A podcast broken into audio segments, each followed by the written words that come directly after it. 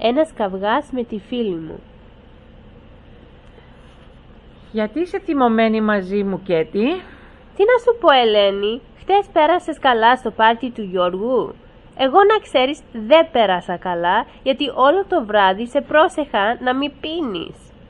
Μεγάλη είμαι, γιατί με πρόσεχες. Ξέρω τι κάνω. Δεν είσαι μεγάλη, 15 χρονών είσαι. Δεν πρέπει να πίνεις σε τέτοια ηλικία. Σαν τη μαμά μου ακούγεσαι. Βγήκαμε έξω να διασκεδάσουμε. Τι λες, δεν το πιστεύω ότι έχω μια φίλη σαν και σένα. Το λες αυτό διασκέδαση. Δεν σε καταλαβαίνω πια. Μη μου φωνάζει γιατί δεν είσαι η μαμά μου.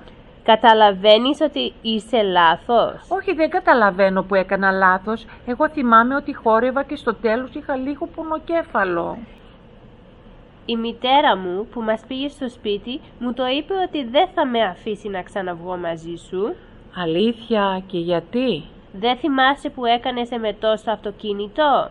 Αλήθεια, έκανα εμετό. Πω πω, ντρέπομαι τώρα. Τώρα ντρέπεσαι.